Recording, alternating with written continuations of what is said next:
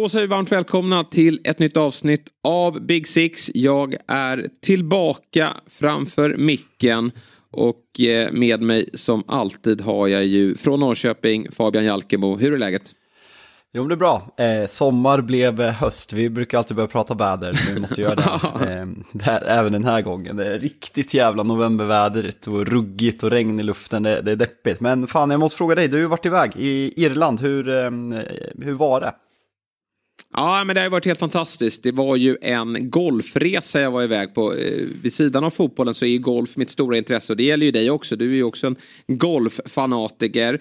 Och eh, jag brukar försöka få till någon form av golfresa varje år. Det kan gärna vara i Sverige också. Vi har ju fantastiska anläggningar här runt om i landet. Men nu bara av över till öarna, vilket ju är någonstans favoritresemålet. Det är inte bara bäst att åka dit för att se fotboll utan även att spela golf. Och eh, det blev Dublin, mycket golf då på schemat men också även eh, en del fotboll hann jag med ändå. Jag stod över andra rundan under lördagen. Det var alldeles för trevligt inne i klubbhuset. Dels hade jag problemet ett djävulskt skoskav som jag har visat bild för dig. Eh, jag vill inte, jag vill inte visa det i sociala medier för det, det, det kommer folk inte tro man kommer tappa aptit för en tid, tid framöver. Ja men exakt, ja. Det, det, är skräckbilder faktiskt. Men det, det ledde till att när jag kom in i klubbhuset eh, vi hade lite regn, i övrigt hade vi fantastiskt väder. Men det var lite regnigt ute på golfbanan.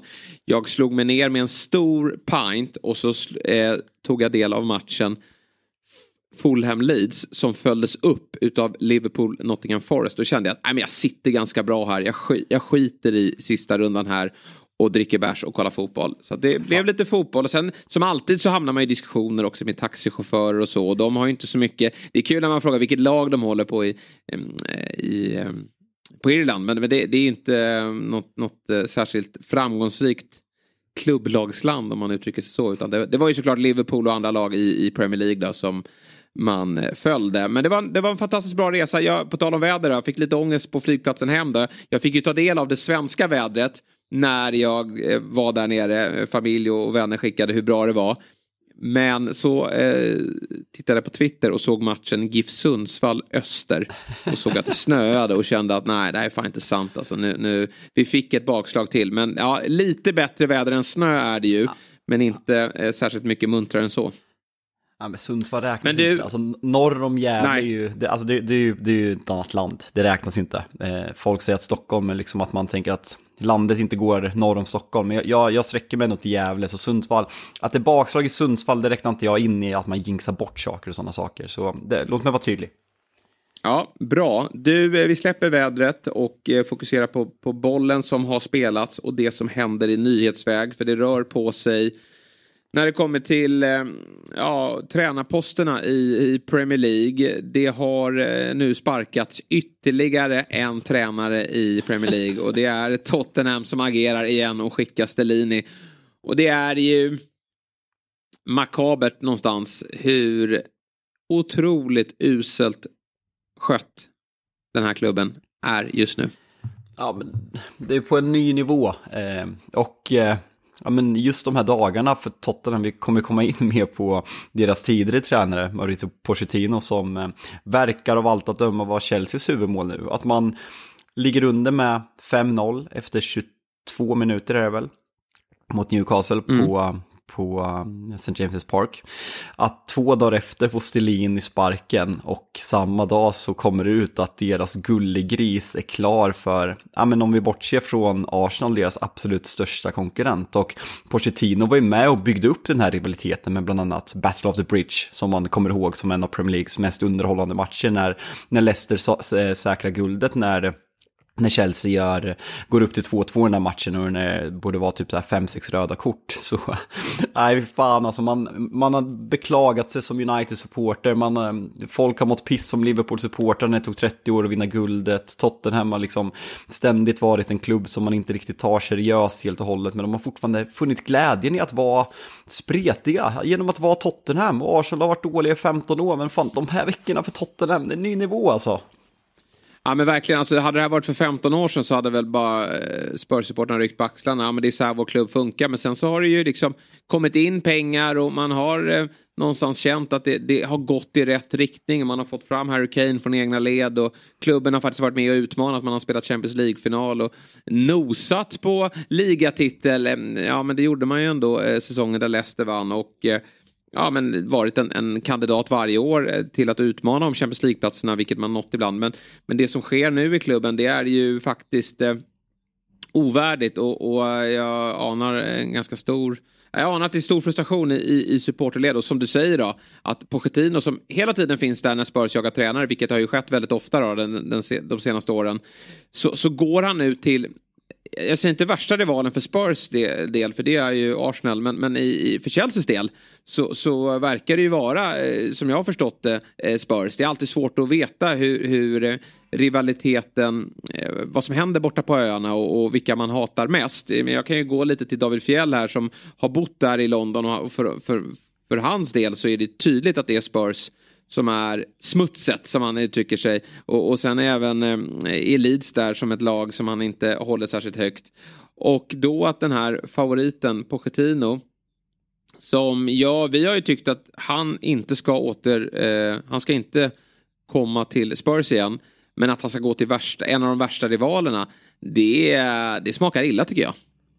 Ja, jag, jag, tycker verkligen också det. Jag har faktiskt inte hunnit prata med någon Spurs, eh, med någon eh, Spurs kompis gällande det här, men det, det, måste verkligen kännas som ja, men en sån enorm käftsmäll. För de, ja, men vi har ju pratat med, med Per Frykebrant som har gästat den här podden, som även är med i Fotbollsmorgon på, tors, eh, på onsdagar är det väl. Eh, och han han har väl lite blandad förtjusning till det här. Han har väl inte varit ett fan att ta tillbaka honom, men han är ju fortfarande, ja men vi, 90 80 och 90-talisters och även eh, Alltså så här, med folk som är födda på nya millenniet. Han är ju liksom den Tottenham-tränaren som har gjort det bäst i modern tid. Som de på något sätt har tagit till sig på ett helt annat sätt. Liksom Harry Redknapp var ju kanske den tränaren som fick Tottenham på rätt köl. Att liksom börja utmana och ta sig till Champions League runt, eh, runt eh, 2010 när Gareth Bale kom upp och eh, Peter Crouch och det, det där laget man hade då. Men det var ju Pochettino som fick dem att börja tro om ligatitlar. Som han som fick upp Harry Kane när man spelade Champions League-final som du nämner. Och att han ska göra det här. Alltså jag kan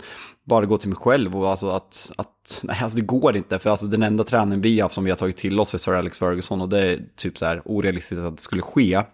Men man fattar ju alltså, nej, jag, jag har fan svårt att finna ord. Jag har inte ens satt mig in i den här situationen förrän vi började prata om det och det är, eh, det är sjukt och jag, jag glider med Tottenham och eh, det är ju verkligen, jag skrev på Twitter igår, alltså det är sån körning i de här två klubbarna nu, vilken som ska vara den största cirkusklubben. Alltså det är, så, det är sånt clownagerande och både hos Daniel Levy i Tottenham och med sparkningar och hur det ser ut på plan. Och sen sitter Todd Bowley i andra delen av, av London och eh, håller på på precis samma sätt. Och det är nya nyheter precis varje dag och man, man vet fan inte vad som sker. Det, det är svårt att finna ord och diskutera på ett vettigt sätt utan att bara bli raljant och kritisera dem. Ja men verkligen, det är... Eh, ja, man, man, tycker ju med, med, med, våra begränsade fotbollskunskaper att allting man gör är felaktigt. Och, och då undrar man hur, hur, hur, stora företag, för det är ju faktiskt det vi pratar om här, eh, enormt stora organisationer, att man kan ta så märkliga Eh, beslut. Och vi, nu hoppade vi lite mellan klubbarna men det blir som att vi, liksom, vi delar in dem i någon form av, eh, eller vi, vi eh, det är ju det är cirkusklubbarna. Eh, det, det, alltså de, de, får liksom hänga ihop i det här eh, sammanhanget. Och tittar man då på Pochettino känns det också märkligt att Chelsea går för honom. Han känns ju inte glödhet för stunden. Dels då att han har rötter i, i eh, i en rivaliserande klubb men också att tiden efter Spurs, först var ju avslutningen Spurs väldigt eh, kall. Han, han tog ju Spurs, han gjorde dem ju, jag ska inte säga mittenklubb, men ett lag som nosade på toppen, eh, framförallt härjade i, i, i Europa League då, eh, till att de tog klivet upp och blev en utman ett utmanande lag som faktiskt eh, nästan eh, vann Champions League och framförallt då eh, vad, eh, ja men de var nära att vinna ligan också. Men sen så fick han ett, eh, det blev ett abrupt slut där. Eh, det var väl hösten 19 han fick lämna va? Eh, ja, vi kan kolla upp det när vi pratar. Jag, mm. sen, jag är så jävla dålig på er. Jag, jag, lyssnar, jag brukar lyssna på oss själva ibland och jag, säger alltid fel på Liverpool säsong när de är nära på att vinna ligan under Brennan Rodgers. Det är alltså 13-14 och inte 14-15 som jag sa för några veckor sedan. Så jag, jag vågar fan inte svara när han får sparken. Nej, men det är någonstans där i alla fall. Eh, så gjorde han ju en svag start på säsongen efter att man hade förlorat eh, Champions League-finalen mot Liverpool. Och sen dess är det ju inte jätteroliga siffror. Han har ju haft ett Eh, Eh, uppdrag då i, i eh, PSG. Där det, och det ska man ju för sig veta att det är ju inte lätt att ta sig an den uppgiften. För det finns bara ett, eh, ett krav och det är att vinna Champions League. Och det har ju faktiskt ingen lyckats med. Att, att, däremot så var det ju faktiskt som så att han misslyckades väl med att vinna eh, franska ligan. Och det är ju väldigt svagt.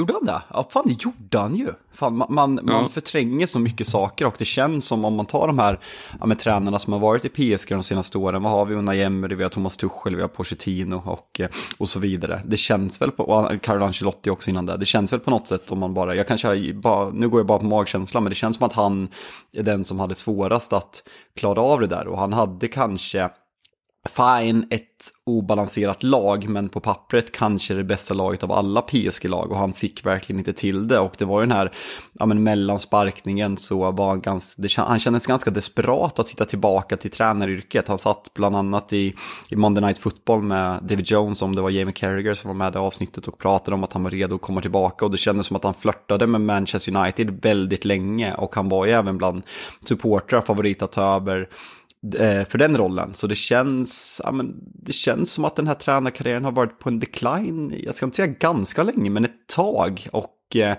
att han ska vara den som bygger om det här Chelsea-laget. För det krävs jävligt mycket att bygga om det här Chelsea-laget. Alltså truppen finns väl där, eh, eller alltså den har mycket att bevisa, men det finns väl förutsättningar för att det ska vara en väldigt bra och slagkraftig trupp. Men att Pochettino ska vara den som gör det efter att Thomas Tuchel har misslyckats komma överens med Todd Bowley, att Graham Potter har misslyckats kolossalt och fått sparken trots att han skulle vara den långsiktiga lösningen. Jag, jag har bara jävligt svårt att se det. Ja, sen så alla typer av tränarrekryteringar är ju en form av chansning. För det finns alltid, man kan alltid ifrågasätta en tränare. Men han, han kan inte ligan eller han, han kan inte språket och han har bara bevisats med en viss typ av klubb. Och när vi kommer till Pochettino då, så är det ju inte bara då att han nu inte, han har varit kall en tid, men det är också att han han är ju känd för att han bygger upp klubbar med lite eh, mindre medel. Alltså det han gjorde i, eh, ja men först i Espanyol var imponerande. Sen klev han över då till Southampton och han var inte där särskilt länge. Det var väl tror jag 13 13-14 men han fick snabbt eh, ordning på, på den skutan. Över till Spurs där han ju var i, i många säsonger men då tog han ju som sagt Spurs till en, en, eh, en klubb som man inte riktigt kunde ta på allvar till att bli en, en, eh, en riktig utmanare.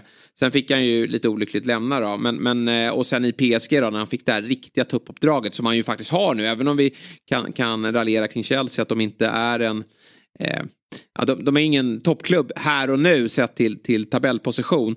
Men med alla förutsättningar och kring eh, alltså alla Eh, värvningar som man tog in här i januari så, så är det ju en klubb som från och med augusti kommer att eh, där kravbilden kommer vara att Chelsea ska vara med, vara med och utmana.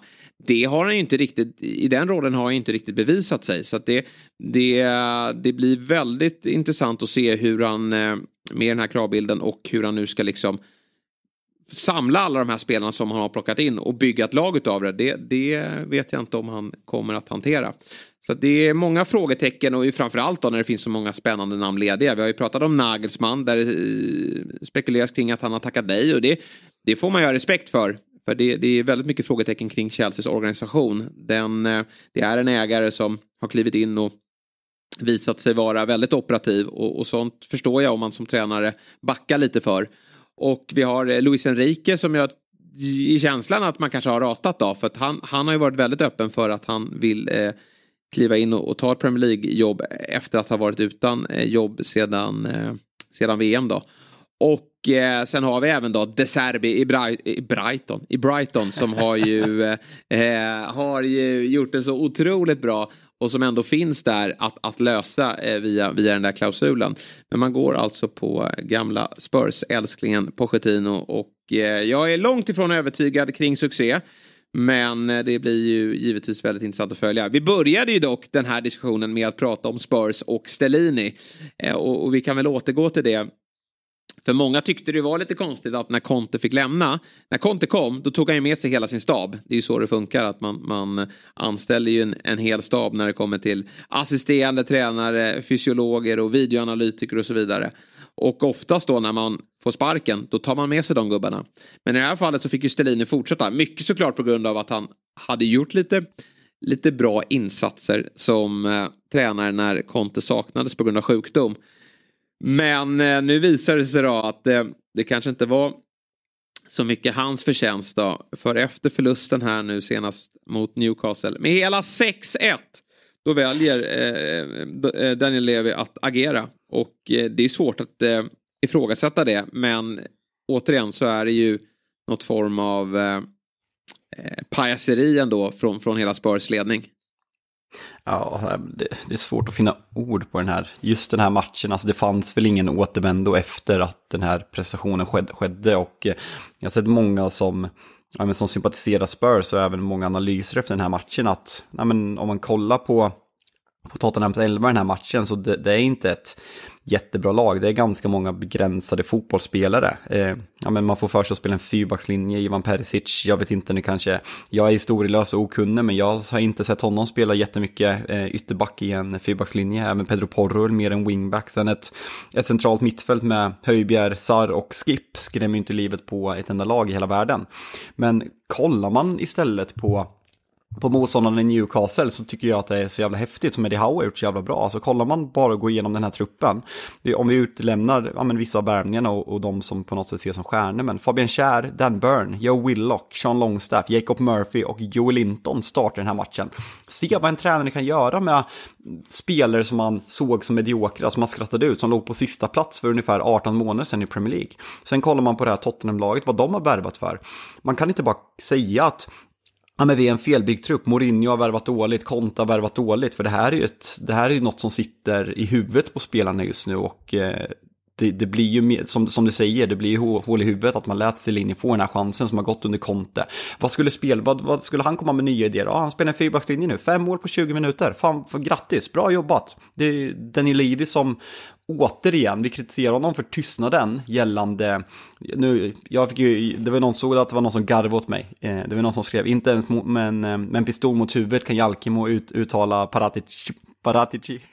Det går inte! Det kan inte jag heller. Det kan inte jag heller. Det är omöjligt det är det jävla det är, inte, det är inte så svårt om man bara får fokusera. Men när Nej, vi vet. babblar så snabbt som vi gör i den här podden, då blir Paratici. det svårt. Paratici. Paratici. Mm. Jag, jag ser Paratici blir det ofta. Paratici. -huh. Ja, men alltså Danny Levis och Spurs kommunikation och tystnad kring hela den situationen och sen nu med den här rekryteringen av Stellini och sen sparkningen. Det blir så här, ja, varför ska man ha förtroende för Daniel Levy att han har gjort jävligt mycket bra i Tottenham. Han har varit en jävligt bra förhandlare. Det ska bli kul att se hur förhandlingssituationen med Harry Kane och eh, om den eventuella försäljningen går i sommar. Men jag, nu, mitt förtroende ska inte vara för honom, för jag håller inte på Tottenham, men mitt förtroende utifrån för Denny Levy efter den här säsongen är på minus och framförallt efter de här tre senaste tränarrekryteringarna. Om vi bortser från Stellini med José Mourinho, med Espe, eh, Nuno Espirito Santo och Antonio Conte som har gått helt fel ut och man har värvt spel efter dem, så jag har inget förtroende för honom alls.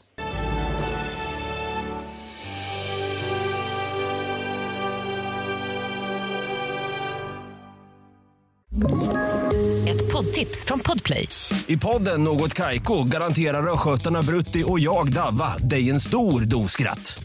Där följer jag pladask för köttätandet igen. Man är lite som en jävla vampyr. Man har fått lite blodsmak och då måste man ha mer. Udda spaningar, fängslande anekdoter och en och annan arg rant.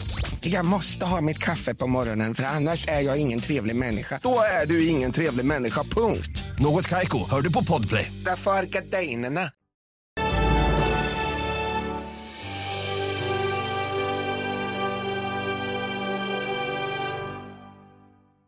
Nej, det kan inte jag säga att jag har heller. Och det är nog många som håller eh, med oss eh, kring det. Och eh, ja, nästa tränare som kommer in, för det kommer ju vara Ryan Mason då, tidigare mittfältaren i Spurs som har ju varit i organisationen och faktiskt fått känna på att vara huvudtränare efter Mourinho. Han kliver ju in igen här nu då och får vara interimlösning. Och det handlar väl bara om att ta det här laget i mål. Jag vet inte vad det, vad det finns för målsättning. Ja, i teorin så går det väl att, att ta en Champions League-plats fortfarande men det är därför den här förlusten svider så mycket också. Newcastle var ett av de lagen man, man ska försöka eh, passera och att då ha 5-0 efter 23 minuter mot ett, ja som du är inne på, eh, det är ju inget namnkunnigt lag Newcastle ställer på badan. Många av de här spelarna eh, fanns ju i klubben när man låg på botten, eh, när man låg på nedflyttning. När Eddie Howe tog över för lite drygt ett och ett halvt år sedan. Och han har ju förvandlat hela laget, givetvis kryddat med några spelare, men det var inte så att man, man man eh, trodde att Dan Burn och, och Trippier och, och eh, Bruno Gimares skulle vara spelare som tog dem till en Champions League-plats. Utan det har ju sagt, man har ju sagt att övre halvan är ändå en ganska bra eh, plats att vara på för Newcastle den här säsongen och att man nästa år kanske skulle utmana om Europaplatserna. Men nu är man ju redan ett, ett Champions League-lag för det vågar jag nästan lova att man kommer bli. Och eh, det, det, är en otroligt eh, imponerande insats i den här matchen. Och det är ju bara att kolla på eh, Alexander Isaks eh, reaktion efter 2-0, eller efter sitt andra mål. Det, det är 5-0 målet. Vad är det som sker? Och dessutom zoomade de in Dejan Kulusevski också. Och, och, man ser ju stressen i, i Spurs-spelarnas ögon att det här är vi är med om något eh, extraordinärt här. Och det är så fruktansvärt genant att vara en, en del av eh, Spurs-laget eh, efter 23 minuter. Ja, nej, jag, jag, jag har verkligen svårt att ta mig till den här matchen. Alltså det var ett, har, har det någonsin hänt? Alltså vi har väl rekord på 9 nollor va, i Premier League. Eh, och, eh, men 5-0 eh, eh, efter 23 minuter, alltså det kan aldrig ha hänt. Jag kan inte komma på en enda match, alltså så här allsvenskan, seriala liga, Champions League som det har hänt. Och just att det är en Ja men det var verkligen en head-to-head match om Champions League-platsen. Hade Tottenham vunnit den här, Newcastle hade fortfarande varit favoriter, men man, då hade man ändå haft chans. Nu är det väl, nu är man väl sex poäng bakom United med två matcher mindre spelade, plus att man ser direkt svaga ut. Så även om man möter United nu i eh, på torsdag så kan jag inte se det ske samtidigt som Liverpool vinner om sin hängmatch på Spurs har de samma poäng och har ett bra jävla mycket lättare schema. Så uh, nej, jag, jag räknar bort Tottenham från Champions League-platsen uh, fullständigt. Uh, är det något lag som ja. kan utmana så är det Liverpool eller Brighton, även om jag ser det som väldigt, väldigt otänkbart. Ja, alltså Brighton har ju spelat väldigt få matcher. De har ju spelat 29 matcher. Spurs har ju till exempel spelat 32 matcher. Men eh, Brighton har lite tuffa matcher kvar också. Men det är, det är Liverpool och Brighton som skulle. Men jag, jag, jag tror faktiskt verkligen vi har den här topp 4. För de känns starka för dagen också och eh, lär fortsätta att prestera bra. Alexander Isak gör för lite mål har vi med all rätt eh, varit tydliga med. Nej men det, det har ju varit så, så det är inget vi ja, behöver skämmas nej, över. Men, men, men ja, kanske men att han är på väg nu. Ja, nej men ja, låt mig höra att det har ändå ifrågasatt lite. Nej, men det, det, var inte, jag tänker verkligen att jag, jag har ställt mig bakom när du har sagt det faktiskt. Det, sen, sen, tycker jag alltid att det, det, liksom, det är potentialen, det steget han tar nu, håller på att ta. Det är fortfarande för tidigt, men han har passerat tio mål och då vet vi att han har haft det ganska jobbigt med skador och annat och han kom ganska sent sådär. Så att det, det är en jättefin första säsong från Isak och säsongen är ju är långt ifrån över. Han blir ju viktig för dem i, i slutskedet här när den här platsen ska befästas. Men Alexander Isak, han är på väg åt rätt håll och man han har ju star quality också tycker jag i, i sättet han tar sig an den här eh, typen av match och hur han firar målen och framspelningen får vi inte glömma här från, från Joe Willock på, på hans första kasse. Den är ju, eh, det är en av de bästa framspelningarna man sett i år. Ja, nej men det är alltså hela Newcastles flärd. Jag tycker att det är så jävla häftigt. Jag måste bara fråga dig, eh, såg du intervjun med Frida Fagerlund efter matchen med Alexander Isak? Nej, den såg jag inte. Berätta.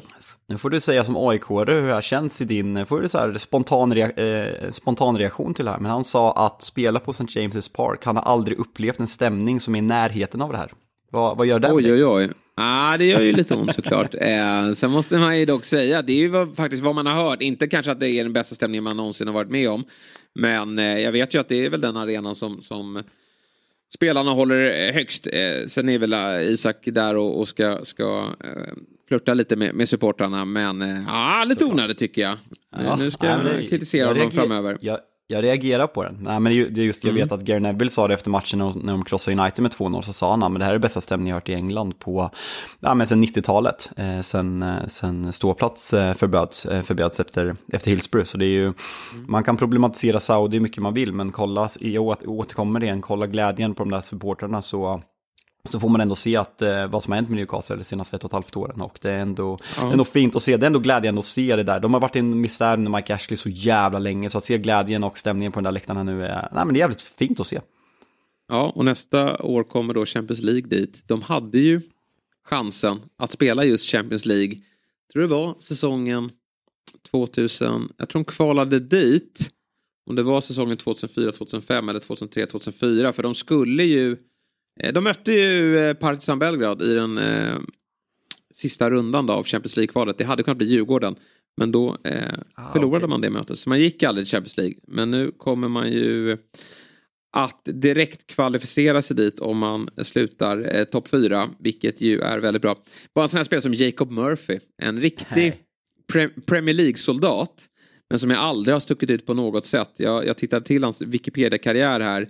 Och den är ju känns lite fel att sitta i en poddstudio eh, och, och säga att den är sorglig. Men, men den, är, eh, den är ju inte jättespektakulär utan det har varit väldigt många utlåningar. Han tillhörde ju eh, han är fostrad i, i, Norwich och sen har han haft otroligt många eh, destinationer där han varit eh, iväg på lån. Då.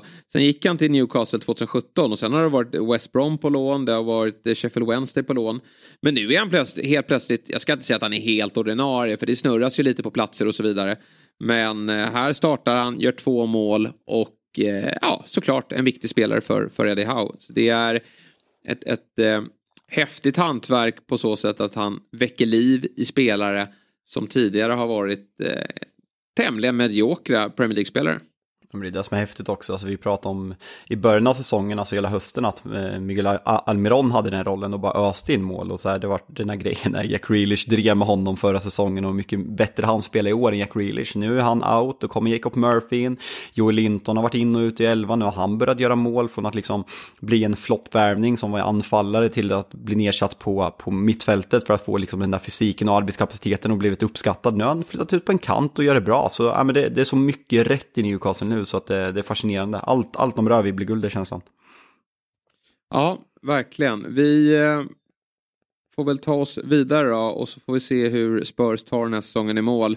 Känns som att det är, liksom, det är ett sommarämne för oss att prata hur, hur, Chelsea, hur Spurs ska ja, men förändra truppen och vilken tränare som kommer in då. Men, men det är ju rapporter om att Nagelsmann lever. Alltså, alltså den, den förhoppningen lever. Han vill inte, han har tackat nej till Chelsea har jag hört. Men att Spurs är mer intressant, det undrar man hur, hur det går till.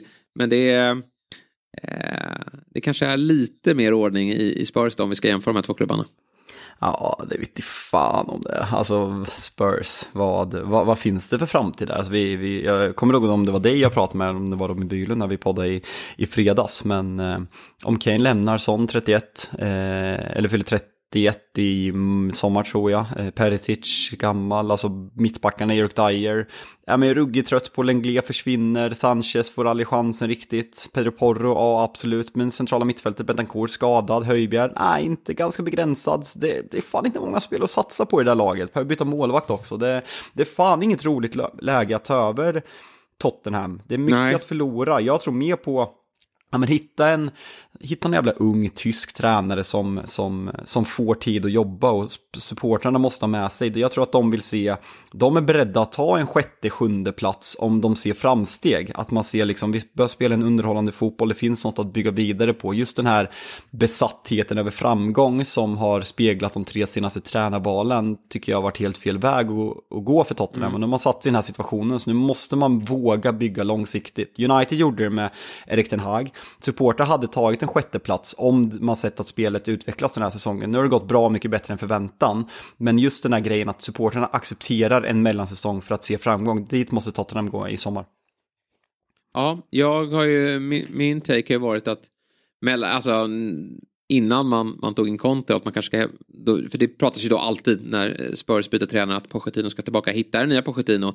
Nu är ju kanske De Serbi lite för het och, och, han har nog ingen särskild lust att gå till Spurs just nu kanske, men Ge Potter en ny chans då, eh, säger Potter-älskaren Jesper Hoffman. Men han, eh, det gick inte jättebra i Chelsea, men, men eh, om han får eh, en tydlig plan och, och jobba efter, eh, efter ett, en, en långsiktig agenda, så säger väl alla klubbar. Men om, om man kan ge det förtroendet, skriva ett längre kontrakt så skulle han kunna bygga upp ett, ett nytt Spurs. Men det lär hända saker i den här klubben. Harry Kanes framtid är osäker. Och som du säger, det är nog rätt många spelare som, som behöver bytas ut. Det får vi ta när vi närmar oss eh, sommarens eh, transferfönster. Du, jag tänker att vi kan ta oss lite till bottenstriden och så kan vi ta topplagen när vi pratar upp veckans midweek. Vi har ju en ganska så het match här på onsdag där två topplag möts. Men i, i bottenstriden då, jag eh, konstaterar att det laget som vi trodde inte skulle ta en seger till på hela säsongen, Fulham, de har tagit två raka nu. Och det där gör ju ont för Leeds. För även om man är ovanför strecket nu, 16 plats, så uh, ser det väldigt svettigt ut. Och uh, visst, man har lite lite möjligheter men det är, tycker jag snarare att det är hemmalaget som är närmare 3-1 än att Leeds eh, kommer, eller tar sig till 2-2. Det är väldigt, det är väldigt prekär, prekär situation för Leeds just nu. Ja, men matchen ikväll, alltså det är den du är inne på. Ja. Leeds möter alltså Leicester 21.00 och eh, det är ju fint uppdelat. Ikväll är det ju inga riktiga supermatcher. Imorgon kommer ju alla i stor. Jag tror till, till och med nästan Liverpool-supporterna kommer sitta bänkade och se City möta Arsenal imorgon. Även om de möter West Ham samtidigt. Det blir lilla miniskärmen där tror jag ändå. Och sen så har vi Tottenham United på torsdag. Så det är fint uppdelat. Så ikväll är det fullt fokus på den här krismatchen. För Leicester har ändå, ja men man tar en jävligt viktig seger i helgen mot Wolves. Och eh, och klättrar över strecket. Eh, samtidigt som Leeds, eh, ja, man får inte grepp på dem. Högsta nivån finns det, men man får liksom inte till det. Trots den här frenesin man spelar med släpper man in för mycket mål. Så är det, det blir en jävligt rolig match. Eh, och jag tror att man kommer, jag tror att ångesten och rädslan kommer eh, lysa igenom tvn den här matchen. Ja, det är en riktig ångesttisdag faktiskt, för vi har ju även eh, Wolves då, som eh, tar emot Crystal Palace och eh, Wolves kommer ju då från en, en, förlust mot Leicester som tog ju, jag ska inte säga sista chansen. Det är ganska många matcher kvar ändå men i och med att man mötte en annan botten, eller de har ju 34 poäng, de har 6 poäng ner Wolves men, men de är nog inte helt säkra ännu eh, och uh, i och med att de förlorade här mot Leicester så, så är de lite indragna. De möter Crystal Palace på hemmaplan här men Wolves är betydligt ganska starkare på hemmaplan än på bortaplan. Ganska ganska tufft schema ja. efter den här matchen. Så det är jätteviktigt. Man har alltså Brighton borta, Villa hemma, United borta, Everton hemma, Arsenal borta. Så det är, det är matcherna mot Everton hemma och Palace hemma. Då måste man ju, ja men minst fyra poäng, annars kan det bli tufft. Mm. Leeds måste vinna ikväll, säger jag, för att eh, kunna säkra det här kontraktet nästa år. Och Leicester har fått lite medvind nu då. Dean Smith eh, Alltså jag, jag, säger nästan att han vinner i, i återkomsten för City-matchen räknas knappt. Utan Nej. det här var ju liksom den första realistiska möjligheten till att plocka tre poäng. Och det gjorde man med eh, segern då eh, mot Wolves. Eh, sent 2-1 mål ändå. Eh, 75 minuten eh, Kastanj. Och eh, även då i Henacho som äntligen någon väljer att tro på. Då får vi se, han kanske är bänkad i nästa match. Han, han slår in en straff här. Då. Viktiga tre poäng för Leicester och jag ser verkligen fram emot eh, kvällens eh, ångestmöte. Om vi fortsätter i bottenstriden så föga förvånande slutade Crystal Palace Everton 0-0 och det får väl vara ett steg framåt för Everton. De har ju haft det förtvivlat svårt just på på bortaplan eh, sedan eh, ja, hela året såklart. Men, men Sean Dyche har framförallt fått eh, poäng hemma på Goodison. De har ju dock en tuff match här på torsdag då, när eh, redan nämnda glödheta Newcastle kommer på besök. Men bottenstriden följer vi ju eh, verkligen på, på nära håll. Vi eh, sa senast att vi tror att West Ham har lämnat bottenstriden för att de ser för bra ut och det förstärktes ju såklart då efter 5-0 mot Bournemouth. Riktigt starka papper. Ja, nej, men framförallt efter ja, men pulveriseringen av Gent också i, eh, i torsdags. Mm. Så det, det är ett West Ham i, i medgång nu och det är väl bara något man har väntat på egentligen. Men 5-1 på två matcher och nu, nu har man ju verkligen, nu gäller det att liksom reda ut den här, eller man har rätt ut stormen i Premier League. Nu är det bara att satsa för att, eh, att gå till Conference League-final och sen så ska man göra en, jag vet inte om man ska bygga om, man lär väl sälja Declan Rice, jag tycker jag har tjatat om det. Jag tycker att man ska ta in en ny tränare, men det är ändå skönt att kunna få lite andrum för West Ham så att man kan satsa på den här semifinalen utan att ha dödsångest att man ska slåss i botten i Premier League samtidigt. Kul att jag sa 5-0 när det blev 4-0, men det blev ett eh, mål där på slutet som eh, varades bort. Eh, men, men 4-0 blev det ju faktiskt i mötet Bournemouth mot West Ham. Du, ett annat lag som har det kämpigt då. Eh, det är ju Nottingham Forest och den matchen såg jag då eh, borta mot Liverpool. Det här var ju en av... Eh, Liverpool gör ju en sån här dålig insats igen, måste jag säga. De är inte närvarande och har enorma problem bakåt i den här matchen.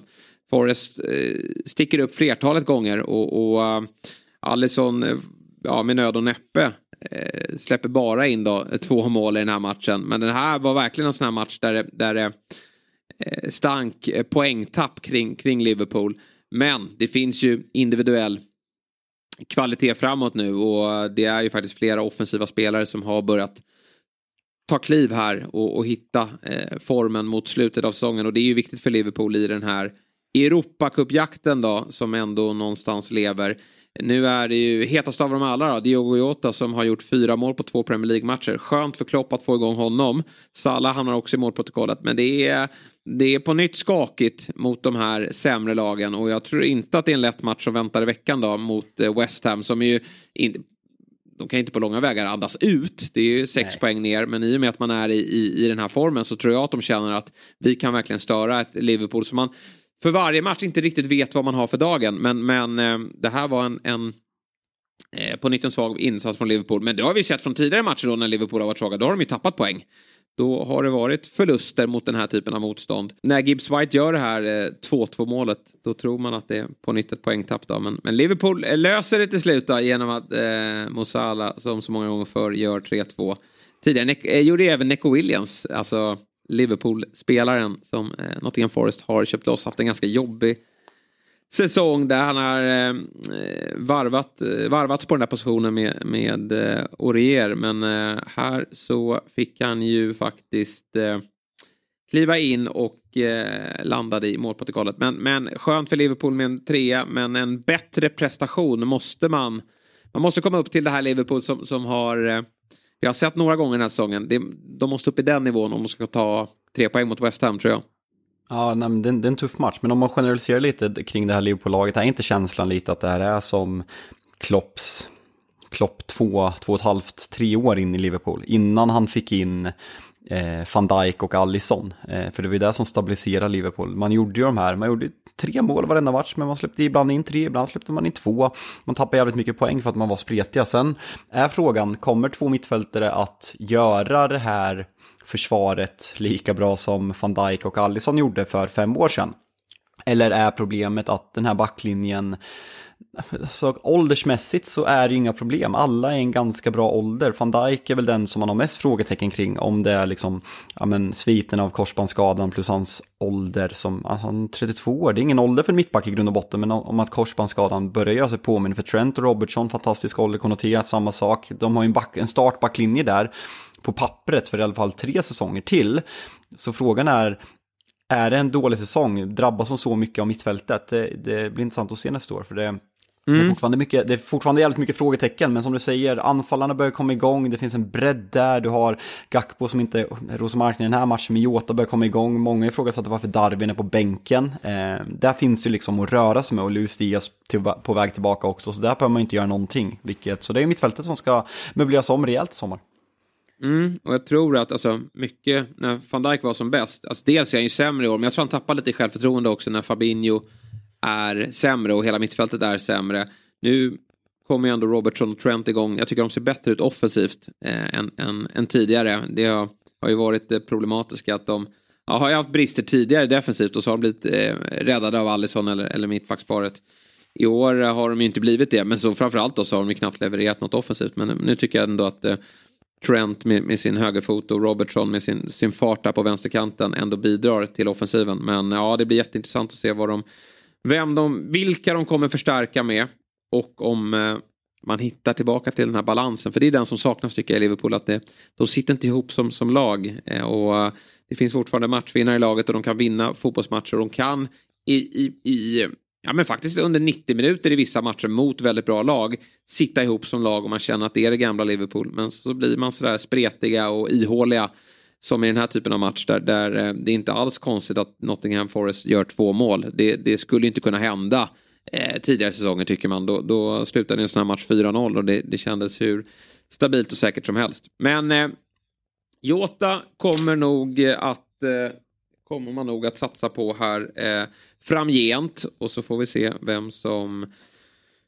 eller vem som blir den tredje gubben i den där eh, anfallstrion. Gakpo har varit bra, lite sämre den här matchen och man vill ju tro någonstans att Nunez ska få mer speltid så att de försöker få igång honom inför nästa säsong.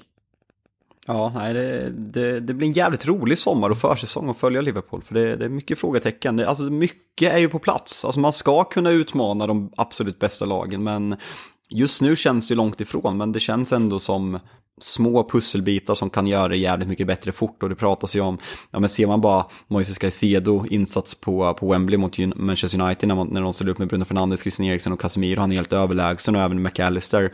Så uh, ja, men det, det, blir en spännande sommar för Liverpool, det har vi sagt tidigare, säger det igen.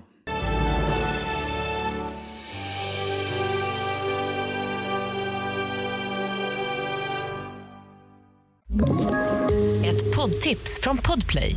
I fallen jag aldrig glömmer djupdyker Hasse Aro i arbetet bakom några av Sveriges mest uppseendeväckande brottsutredningar. Går vi in med hemlig telefonavlyssning och, och då upplever vi att vi får en total förändring av hans beteende. Vad är det som händer nu? Vem är det som läcker? Och så säger han att jag är kriminell, jag har varit kriminell i hela mitt liv men att mörda ett barn, där går min gräns. Nya säsongen av Fallen jag aldrig glömmer på Podplay.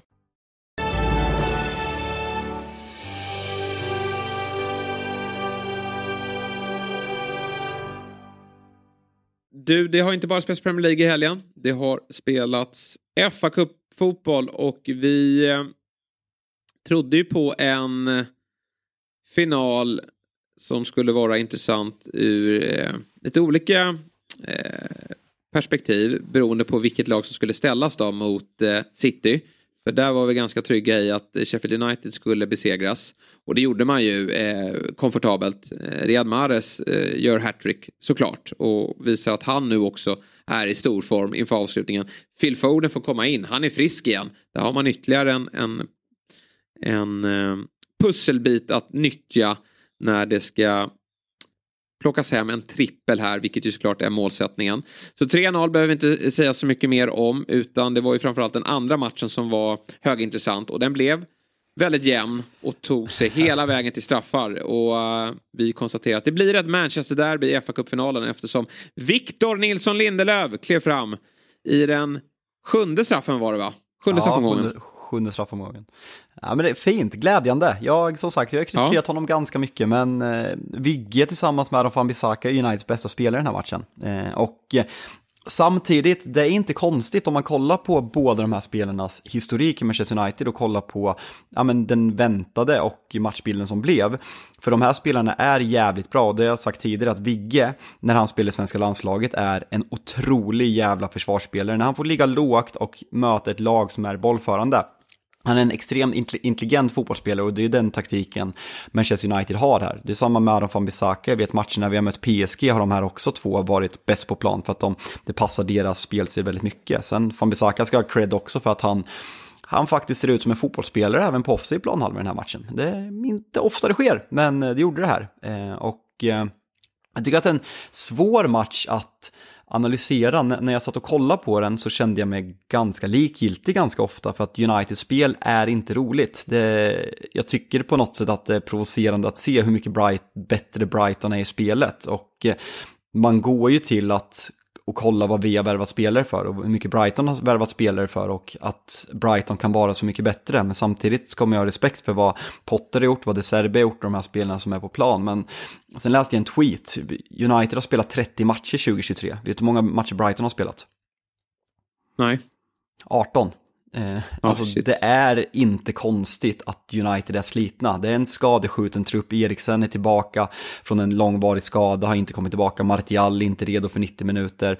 Eh, San, Rashford har precis kommit tillbaka. Vi spelar utan ja, men, de tre första mittbackarna i hierarkin. Det finns förklaringar till att det ser ut som det gör. Eh, och jag tycker att United sätter taktiken ganska bra i den här matchen och håller tillbaka Brighton och har sina chanser offensivt, även om Brighton också har sina chanser. Men jag tycker ändå att det finns förklaringar till att intensiteten ser ut som det gör, att United väljer den matchbilden man gör. Och eh, jag har väl landat i att jag är mer nöjd med insatsen efteråt när jag liksom fått lite distans till den än vad jag var under själva matchen. För då var det en ganska stor frustration att kolla på laget. Ja, nej men man är ju som du säger slitna och, och man har även åkt på lite skador här mot slutet och man får lite pussla ihop det lag man, man, man kan få ihop då och eh, jag blir ju eh, eh som jag tror många andra svenskar blir också, kanske inte de som eh, håller på andra lag där, men, men att Lindelöf kliva fram och det är inte första gången han gör det i en straffläggning. Han är ju en stabil straffskytt. Han slog en straff i det här berömda u mästerskapet Han har väl gjort det i, någon final, i finalsammanhang för United också va, tidigare? Ja, han gjorde det väl i eh, Europa League-finalen när, eh, när de Gea släppte 11 bollar bakom sig innan just han det, missade själv. Just det. Mm. Ja, men han kliver fram och gör det bra från 11 meter. Det gör även Jadon Sancho. Jag hade ont i magen över två straffskyttar när vi närmade oss straff. Det var att Lindelöf skulle bli syndabock och att eh, Jadon Sancho skulle skicka den där över hela Wembley. Men han satte den väldigt stabilt och bra i krysset. Eh, alla minns ju vad som hände i den där EM-finalen. Men eh, starkt av United att alltså hålla nollan eh, över 120 minuter mot detta Brighton med bara en ordinarie mitt, eller han är inte ens ordinarie, med en mittback på banan. Mm. I form då av Victor eh, Lindelöf. Det tycker jag är väldigt bra. Ja, och det, det är kul, jävligt kul för Vigge att han får göra den här insatsen. För hans, hans ja men den här säsongen är väl historiskt låg i Manchester United. Han har ju liksom varit femte valet i hierarkin, för Luxo har ju fått spela mittback för Vigge i ganska många matcher. Så det är väldigt glädjande att han gör den här insatsen, för han kommer vara en väldigt stor del i ja, men de sista viktiga matcherna nu. Nu är det Tottenham och Chelsea som ska mötas snart och sen blir det en fa Cup-final mot eh, mot Manchester City. Och innan, innan vi bara snuddar vid den kommande fa Cup-finalen ska du, jag, jag kör ett quiz nu hur många matcher Brighton har spelat. Du ska få en till quizfråga. Av mm. de senaste, jag måste ta upp det här, jag är inte så jävla förberedd. Av de senaste 54 straffarna David de Gia har fått emot sig, hur många har han räddat? Två. Ja, det stämmer. Det gör det? Ja, det är fan, du är bättre än Håkan alltså. Och de, och de är ganska, ny, ganska, skedde ganska nyligen va? Eh, ja, han räddade, nej, nej. Nej, kanske det så. Men en, han, han tog en ganska nyligen, för jag vet att det var, har varit en snackis om att mot West Ham tror jag ja. räddade den, om det är förra eller för två år sedan. Men det är ju, det är ju fascinerande, för många pratar ju om Nej, det är eh, stra, straffstatistik. Och att vad Niva säger, att en, en, en rimlig målvakt ska ligga runt ja, men 18, 19, 20 procent. Då ska man klassas liksom som Emilio Martinez, ska man ligga upp mot 25, eh, 25 30 procent. Han har alltså räddat två av de senaste 54 straffarna. Hur kan han få stå den här straffläggningen? Alltså, vi vinner ju på att, att Weghorst kysser March boll. Det är så, det är så, han är så vidrig, men han är så jävla fin där. Det, det är det bästa han har gjort i United-tröjan. Men, ja. och då, då, vet man ju, alltså Grintan han höll på, han var liksom ansiktet utåt för hela den här alltså, stämningen i, i, i kvartsfinalen mellan Argentina och Nederländerna i, i, eh, i VM som fick Messi att visa upp en sida jag aldrig har sett. Så eh, när Weghorst lyckas komma under det skinnet så, så vet man. Så det var fint med lite grinta där. Men att man inte byter målvakt. Att man inte gör, alltså som Louis van Gaal har gjort någon gång, som Chelsea gjorde förra året, nu gick det i och för sig åt helvete när Kepa kom in, även om han är en procentuellt bra straffmålvakt. Hur kan David de Gea få fortsätta stå i straffläggningar? Han gör sig liten, han går åt fel håll i 90% av gångerna, och när han går åt rätt håll, han är inte nära på att rädda dem. Hur kan man vara så dålig på att straffa? Jag fattar inte!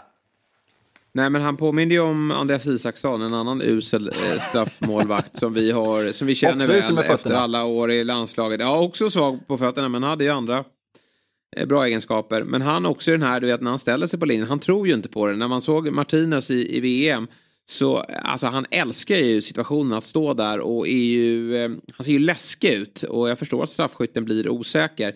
Men det sker, han bara lägger sig åt ett håll. Han är inte intresserad av att ta bollen, i känslan. Sen är det ju många bra slagna straffar, men den diskussionen är också trött. Alltså alla bollar som går i mål ja. blir på något sätt bra och de som missas är dåliga. Men nej, han är, han är direkt svag, så det är väl någonting, jag vet inte hur, hur, hur är på, på, nej, ingen aning, på att ta straffar, men han kan ju omöjligt vara sämre än nej, alltså, eh, det, det sker. Så det kanske om, nej, om vi får en fa Cup-final då ja. som går till straffar då, då måste ju det vara ett beslut som Ten Hag fattar att han gör ett, eh, ett målvaktsbyte. Man får ju ytterligare ett byte i en förlängning också så det är väl bara att eh, att agera. Men kul med en, med en final och, och jag antar att det, det här är ju verkligen en titel som, som United vill vinna. Alltså, såklart, men, men den här är ju, väger ju betydligt tyngre än en ligacup.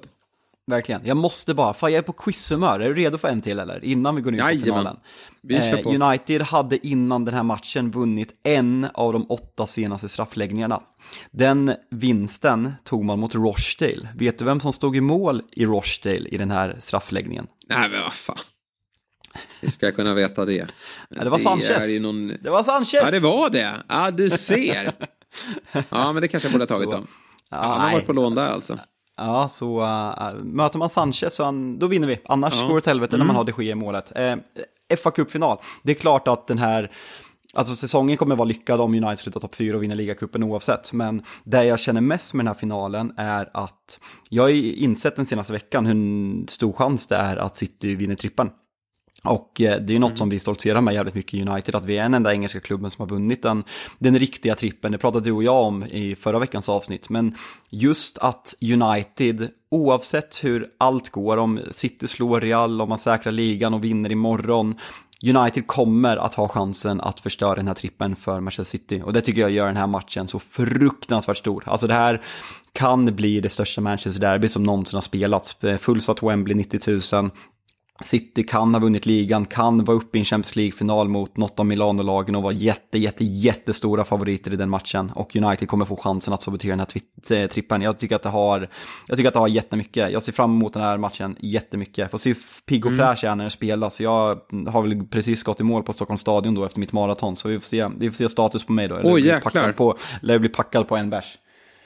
Ja, verkligen. Men vilken, vilken härlig lördag. Hoppas du tar i mål innan bara så att du inte är ute och springer. Då, då får du springa med och kolla i, i mobilen då. Men eh, lördagen den 3 juni, eh, City eh, United på Wembley. Och då är det ju avslutningen på ligan är ju söndagen därför innan så de får ju vila där i veckan och, och sen kanske City spelar en Champions League-final veckan efter. Men den blir ju jäkligt häftig och mycket på spel. Och på tal om City då så måste vi ju börja snacka upp veckans stora match, ligafinalen, ligafinalen, men det blir ju det. Ettan mot tvåan. Och eh, tyvärr då så är ju eh, känslan efter Arsenals obegripliga poängtapp i fredags att om inte Arsenal vinner här så är det kört. Ja, jag tror det också. Och eh, absolut, City kan tappa poäng, men vad talar för att Arsenal ska åka till Newcastle och vinna? Jag tycker att Arsenal, dels tycker jag att man verkligen nu kan slå fast att vi har med en mental aspekt att göra. Vi har med ett orutinerat Arsenal som inte har varit i den här situationen. Hade det varit ett poängtapp, absolut. Hade det varit två poängtapp, absolut. Men just de här två senaste tappen, 2-0, missad straff till 2-2 mot West Ham, man är helt överlägsna. 3-3 mot seriens sämsta lag på hemmaplan. Det är klart att det har det mentala att göra. Sen den här matchen, jag tycker att man ser tydligare för varje match som går, avsaknaden av William Saliba.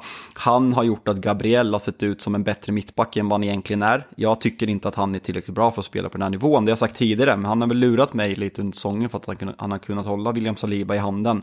Jag tycker Xhaka saknas den här matchen. Jag tycker inte man får till den där tremannamittfältet när, när Vera från ingenstans ska gå in och spela i den offensiva rollen, tvåvägsspelaren. Eh, I efterhand hade det varit bättre att ha Trossard där, men eh, släppa in Liverpool på Anfield, absolut, men att man släpper in sju mål de senaste tre matcherna, då, då, då vinner man inte Premier League mot City. Eh, alltså man kan, man, man kan fortfarande göra det för att man har gjort en så bra säsong, men det ska inte gå. Fråga Liverpool, kolla vad de, hur de har avslutat sina säsonger. De vann väl tio raka förra året och det räckte ändå inte för att City vände 0-2 till 3-2 mot Aston Villa senaste, i sista omgången. Men det går inte att släppa in så mycket mål. Arsenal, sen William Saliba skada, släpper in alldeles för mycket mål och med tanke på Citys form jag kan inte se Arsenal få med sig någonting i den här matchen. Jag hoppas verkligen, men jag, jag kan inte se det ske. Nej, jag kan inte heller se det med tanke på hur det har sett tidigare och var man befinner sig nu. Jag tycker eh, en spelare som också har gått ner sig, Thomas Partey, som inte alls är lika stabil på det där eh, centrala mittfältet. Nu saknas Xhaka, men det ska inte spela någon roll i den här typen av match. Utan då, då ska ju faktiskt eh, ett mer offensivt balanserat i form av Vera kunna vara eh, bättre och eh, tidigare matcher då, som nu är ju tre raka oavgjorda, men då har man tappat ledningen. Nu är det ju starkt att man, man eh, hämtar upp 3-1 till 3-3. Men man ska inte behöva hamna i den här situationen mot hopplöst usla Southampton. Sen är det ju som så att vad man kan, varför man kanske bevisar sig att man inte ska gå och vinna en titel, det är ju att man är sämre vid den här perioden. Då sitter ju alltid, som oftast vinner ligatiteln i, i, i England, eh, i alla fall de senaste åren, de är ju som bäst i ligan när vi kommer till april-maj. Och det är då man måste vara som bäst. Alltså den här typen av poängtapp finns alltid där under säsong. City brukar ju förlora, eller tappa poäng mot just Southampton. Men det är en sak om det sker i november, december, lite här och där. Men när det sker, eh, när vi närmar oss en slutspurt, ja då får det så stora konsekvenser. Det blir så stora rubriker. Och när man vet att man har ett City som är så bra just nu så har vi inte mycket eh, tro faktiskt, eller jag har inte mycket tro till att Arsenal eh, lyckas lösa det här. Jag sa att Arsenal behöver vinna. Poäng räcker ju faktiskt ganska långt också, även om City fortsatt då har i i eh, avgörande händer. Men, men då lever det verkligen. Men, men förlust här, det, det har faktiskt inte Arsenal. Då går ju lite luften ur dem också. Och då tror jag att det, det är fler poängtapp eh, runt hörnet här då. Men eh, Arsenals 11, det är Saliba är fortfarande out. Men eh, Xhaka bör väl vara tillbaka va? Ryktas ju missa hela säsongen, Saliba. Just det, ehm, just det. Mm. Men Xhaka var väl bara sjuk tillbaka. va, så att han är väl tillbaka. Eh, och då ja. vet vi ju såklart hur, hur eh, Arsenals elva ser ut. Och jag tror mig ha ganska god koll också på hur City kommer ställa upp. Det är ju Mares och, och Grealish på kanterna. Håland centralt. Sen är det väl då kanske, nej men jag tror att de kör Gündogan och eh, De Bruyne va? Eh, ja, och alltså, Rodri. Alltså, alltså jag skulle säga att den enda plats, frågan är jag har två frågor. Eh, jag, vi såg exempelvis i de tuffa matcherna mot Bayern München när City spelar lite rakare och går lite mer fysiken att eh, Bernardo tog Mares eh, roll ut till höger. Ja, den du, den ja. kan ske. Den, kan, den kan ske. Eh, han brukar ju spela som... toppmatcherna för att han är så bra i pressspelet Bernardo. Exakt. Och, eh, Exakt. Ja, men, men nu var Mares tre mål. Nej, han kan faktiskt ryka trots tre mål senast Mares. Det, det, ja. du, du, har faktiskt rätt i det. Mm. Min chansning är Bernardo. Sen blir det kul att se hur man gör i backlinjen om man sätter man skulle kunna sätta Kyle Walker eh, i, eh, på Nathan Akes plats för, för att, mm. eller för att plocka ja, bort Saka. Mm. Eh, och sen spela Akanji där som har snabbheten till höger för att plocka bort Martinelli och sen Stones som spelar inverterad mittback igen. Det är väl den jag skulle gissa på, men eh, det blir kul att se nu långsiktigt även i matcherna mot Real Madrid där, ja, men, där Real Madrid har sina farligaste hot i, ja, men, om vi bortser från Benzema obviously, men Vinicius Junior och Rodrigo som var fantastiskt på Stamford Bridge. För där, med Akea borta, kommer Kalle Walker sättas in där eller kommer man in Laporte? Det är mm, jävla jobbigt, få Akia skadad. Ja, men vad har vi för mittback då? då? Nej, vi spelar det med Stones och Rodri. Ja men fan vi tar in Laporte, han Spaniens landslagsman, det är helt okej. Okay. Ja. Femte valet. Nej, det är löjligt faktiskt. Bra, bra bredd eh, över hela banan i det här laget. Jag tycker att Arsenal i, i eh, perioder av de matcher som har spelats, det har spelats två stycken mellan de här två lagen, har sett bra ut. Och eh, verkligen stått upp. Men man har inte fått med sig resultaten och nu är man kanske inte riktigt i, i, i toppslag heller. Men för ligans skull vore det väldigt kul om Arsenal eh, tar en, eh, minst en, en pinne här. Då. Men det blir väldigt, väldigt tufft. Men det är en match man verkligen ser fram emot. Äntligen ska vi få det här mötet. Och eh, det ska ju spelas en del fotboll efter också. Men, men City-seger, då, då blir det jäkligt jobbigt för Arsenal att, att vända på det här. Ja, nej, men det är ju verkligen, vi snackade upp den här matchen så fruktansvärt länge, så det, det, det är skönt att den äntligen är på, dit, eh, på, på väg och man, eh, man kommer sitta klistrad framför tvn imorgon. Så eh, nej, men vi har haft en jävla fin säsong, det känns som att den når klimax och eh, det, det vore lite snöpligt med att City vinner den här. Att, eh, för då känns det som du säger, det känns klart. Krysso lever ändå. Då har Arsenal chansen och mycket kan hända. Det såg vi förra året, även om City lyckades vända mot Aston Villa. Att vad som helst kan hända i de där sista matcherna. Så jag hoppas, vi, vi snackar om att det kommer leva i både botten och toppen hela matchen, hela säsongen. Så vi hoppas att det fullföljs. Ett annat toppmöte då, det är ju sker ju under torsdagen då, då eh, Spurs med nye tränaren då, Ryan Mason, han ska försöka eh, samla ihop eh, spillrorna här från matchen senast då, mot Newcastle. De möter ju då ett slitet United får vi säga. Det är inte bara för att man spelar många matcher utan för att man spelade 120 minuter här då. Och eh, för Spurs del så handlar det ju bara om det ska finnas någon form av realistisk möjlighet eh, att nå Champions League, att ta tre poäng. Men United får väl ändå hålla som ganska stora favoriter där va? Ah, alltså jag har inget förtroende för United. Inte stora, jag kollar spelbolagen så är det ju United favoriter men de är inte stora men de är, står väl runt 2,40. Alltså du vet, jag ser ju de här matcherna 0-7 mot Liverpool, 3-6 mot City, eh, utspelade i, alltså indirekt mot Arsenal även om det blev 3-2 i 90 eh, Chelsea, kryss, Sevilla 0-3. Jag har ju dem, liksom Brentford 0-4, jag har de här bortamatcherna i, i färskt minne. Så jag, eh, jag har svårt att se att United ska, ska vinna det här på förhand. Och just den här reaktionen efter 6-1, ny tränare. Jag tror förresten att det är typ så här sjätte eller sjunde matchen United möter en ny tränare. Eh, såklart, fin timing som vanligt. Mm, precis. Eh, Bruno Fernandes skadad. Satt med foten i en liten sån här pjäxa. La hans fru upp på eh, Instagram. Får ja, se. Ibland kan det ju bara vara att det de kan slänga av den där snabbt. Att de vill hålla foten i styr. Vad vet jag? Inte någon läkare direkt. Men eh, det ser väl ut som att han nog missar den här matchen va? Ja, nej, men det, det hade jag gissat på. Han, han får en smäll i första halvlek, men fortsätter ganska länge. Blir, blir ju dock sen utbytt och känslan är att Bruno Fernandes med hans straffkvaliteter inte blir utbytt i en förlängning mot Brighton annars. Han, han är en av de som springer mest och orkar mest också med de ledaregenskaperna och det, det, det psyket han har. Eh, så, så lär det nog vara någonting. Sen såg vi ju alla hur det gick borta mot Sevilla när vi spelade utan Bruno Fernandes och Rafael Varane och Lisandro Martinez. Så det, det är ju mardrömmar inför den. Tycker det ska bli kul att se hur, hur man formerar backlinjen backlinjen. För jag tycker både Dalot, van Bissaka gjorde det jävligt bra. Luxo har gjort det bra som mittback och Vigge ska ju absolut starta. Så går Harry Maguire in direkt eller hur, hur agerar man här? Det blir, det blir också intressant att se hur man, hur man startar i backlinjen. Jag tror inte Harry Maguire kommer tillbaka eh, i den där elvan utan jag tror att det blir den backlinje vi, eh, vi såg här senast. Det, eh, håller man nollan mot eh, mot Brighton i 120 minuter, då, då, tycker jag faktiskt att man ska få förtroendet igen om man inte är skadad. Eh, ja, men kul med eh, Premier League-omgång mitt i veckan och den har vi bestämt oss för att ta ner på fredag såklart, så att vi får med alla matcher. Ja. Och eh, det blir såklart stort fokus på det som eh, utspelar sig på Etihad då, eh, under onsdagskvällen.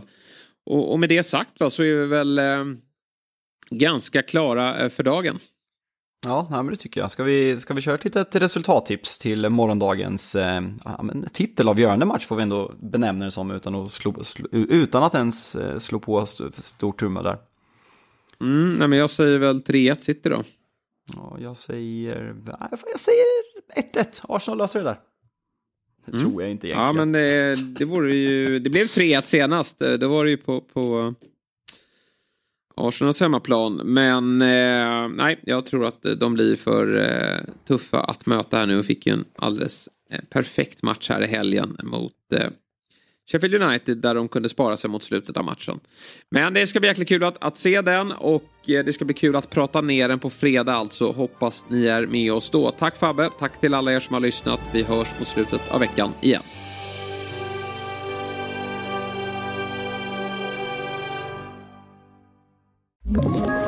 Ett poddtips från Podplay.